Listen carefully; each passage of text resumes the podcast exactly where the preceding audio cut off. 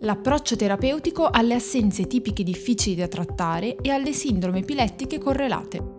Ne parliamo oggi con il professor Edoardo Ferlazzo dell'Università Magna Grecia di Catanzaro, Centro Regionale Epilessie di Reggio Calabria.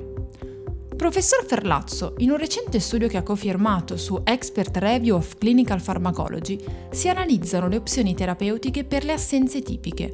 Qual è la presentazione clinica di queste crisi e come si caratterizza alle EG? Le assenze tipiche esordiscono più tipicamente in età scolare, tra i 5 e i 10 anni, anche se in altre forme di epilessia idiopatica generalizzata possono esordire più tardivamente. Clinicamente si manifestano tipicamente con una rottura del contatto, il bambino interrompe l'attività in corso, tiene lo sguardo fisso e può presentare dei movimenti, ad esempio delle mioclonie al distretto palpebrale, oppure mioclonia al capo o anche automatismi, ad esempio movimenti buccali o alle mani. La crisi dura solitamente pochi secondi, 5, 20, 30 secondi e quando viene registrata l'elettroencefalogramma questo mostra tipicamente un pattern di punta onda generalizzate a circa 3 cicli al secondo. Quali sono, secondo la letteratura analizzata nello studio, i farmaci di prima scelta per il trattamento delle assenze tipiche? Quando si usano in monoterapia e quando in combinazione.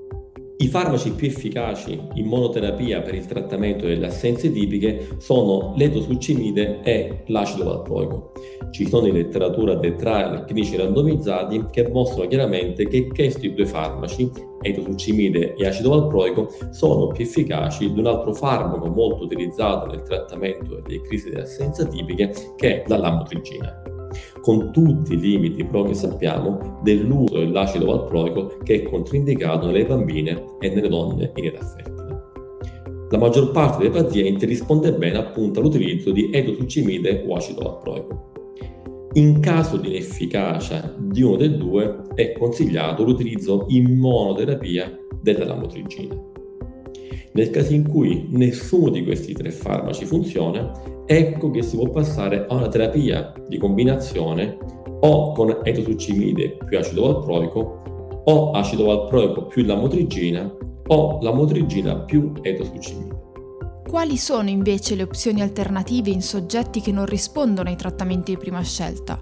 E quale posto occupano nel trattamento delle assenze tipiche i nuovi farmaci anticrisi Brivaracetam e Perampanel?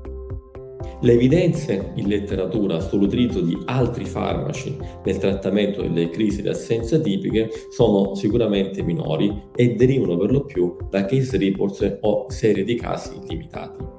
In particolare si sa che una certa efficacia nel trattamento delle assenze tipiche lo possono avere le benzodiazepine, soprattutto il clonazepam e il clobazam, o ci sono ancora, ancora alcuni case reports che mostrano l'efficacia di altri farmaci, quali topiramato, levetiracetam, zonisamide.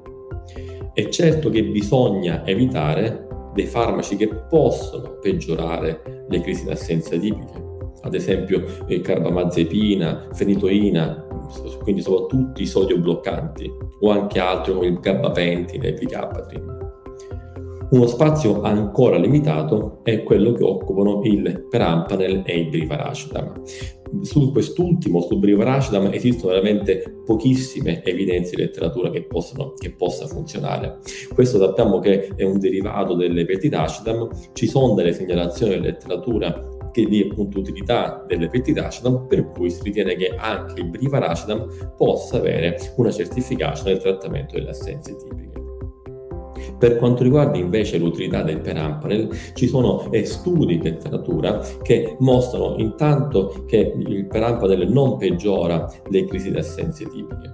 E questo deriva da, sia da eh, studi post-hoc e degli studi registrativi sul perampanel delle epilessie idiopatiche generalizzate, sia da alcuni studi eh, retrospettici di alcuni anni fa che mostrano che il perampanel appunto non peggiora le crisi di assenze e in alcuni casi ne può determinare un miglioramento. Avete ascoltato i podcast di Brain City, la piattaforma dedicata al mondo dell'epilessia realizzata da Axenso con la collaborazione di UCB Pharma. Vi aspettiamo al prossimo episodio.